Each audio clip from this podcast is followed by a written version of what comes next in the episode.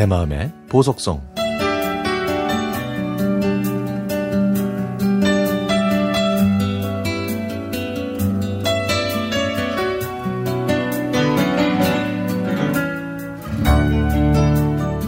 삼대 독자집으로 시집 오신 엄마는 딸만 내리 넷을 낳고 다섯 번째 드디어 아들을 얻으셨습니다. 거기서 끝내셨으면 좋았을 걸. 그놈의 아들이 뭐길래 아들 하나 더 보겠다고 하셨다가 그 밑으로 딸만 셋을 더 낳으셨죠. 일남 칠녀 중에서 제가 막내입니다. 마흔에 낳은 막내가 또 딸이라는 게 엄마와 아빠에게도 한탄스러우셨겠지만 저 역시 억울했습니다. 오빠 언니들한테 엄마 젖을 다 뺏긴 저는 잘 먹지 못해서 키도 작았고요.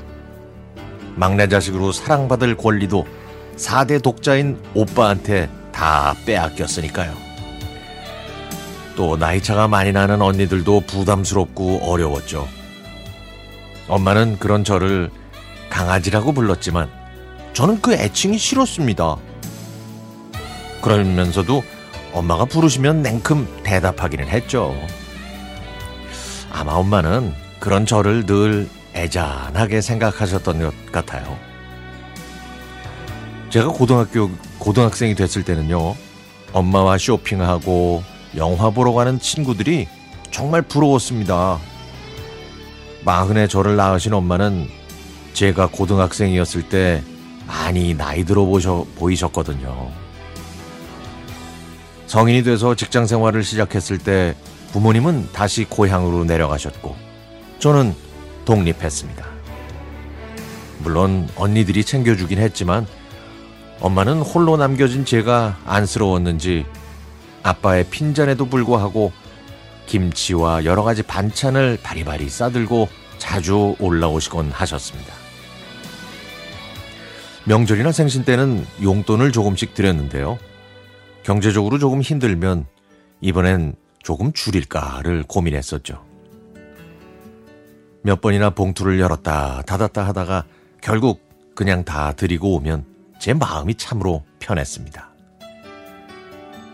그런데 어느 날 엄마가 보내주신 반찬을 열어보다가 가슴이 쿵 내려앉았습니다.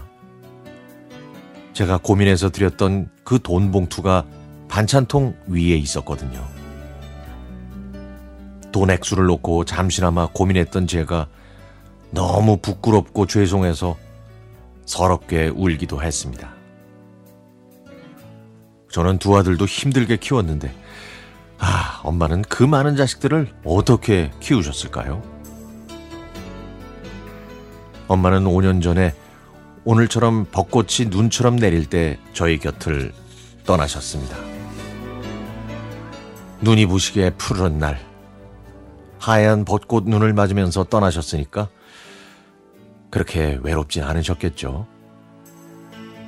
제가 정말 억울했던 건요. 나이차가 많은 언니들도 아니었고 좋은 것만 다 가졌던 4대 독자 오빠도 아니었습니다. 막내인 제가 엄마를 볼 수 있는 시간이 엄마와 함께 보낼 수 있는 시간이 짧다는 거 바로 그거였습니다. 눈부신 오늘도 저는 보고 싶은 엄마를 그리워합니다.